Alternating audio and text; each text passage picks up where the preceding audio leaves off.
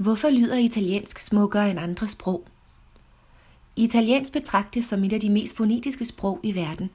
Med det menes, at det generelt udtales som det skrives og er nemt at gå til i skrift og tale, i stor kontrast til dansk for eksempel. Med undtagelse dog af nogle få suoni speciali, for sprogets særlige lyde, som man skal være opmærksom på.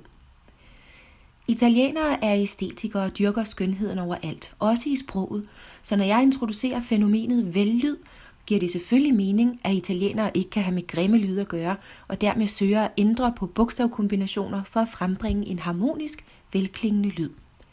Og hvad er så pænt og grimt? For at svare på det må konsonanter og vokaler på banen.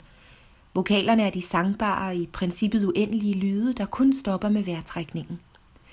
Rundt om dem står konsonanterne, der på hver sin måde modificerer vores luftstrøm og former de skønne vokaler ved for eksempel at indsnævre lidt eller blokere blidt. Og på italiensk er der en meget fin balance mellem vokaler og konsonanter, som øret opfatter som rart og smukt.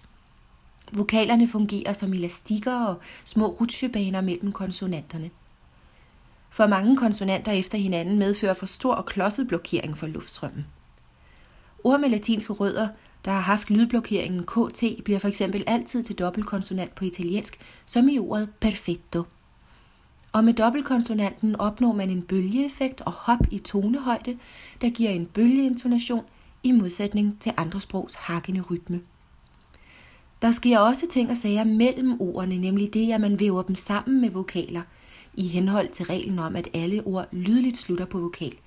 Så hvis de skulle slutte på konsonant, for eksempel i fremmedord, får de lydligt en lille vokallyd på til sidst. Det er også årsagen til, at man hører italienere sige på engelsk, I am from Italy. Jo mere plads sproget giver vokalerne, jo mere sangbart og syngende et sprog får man.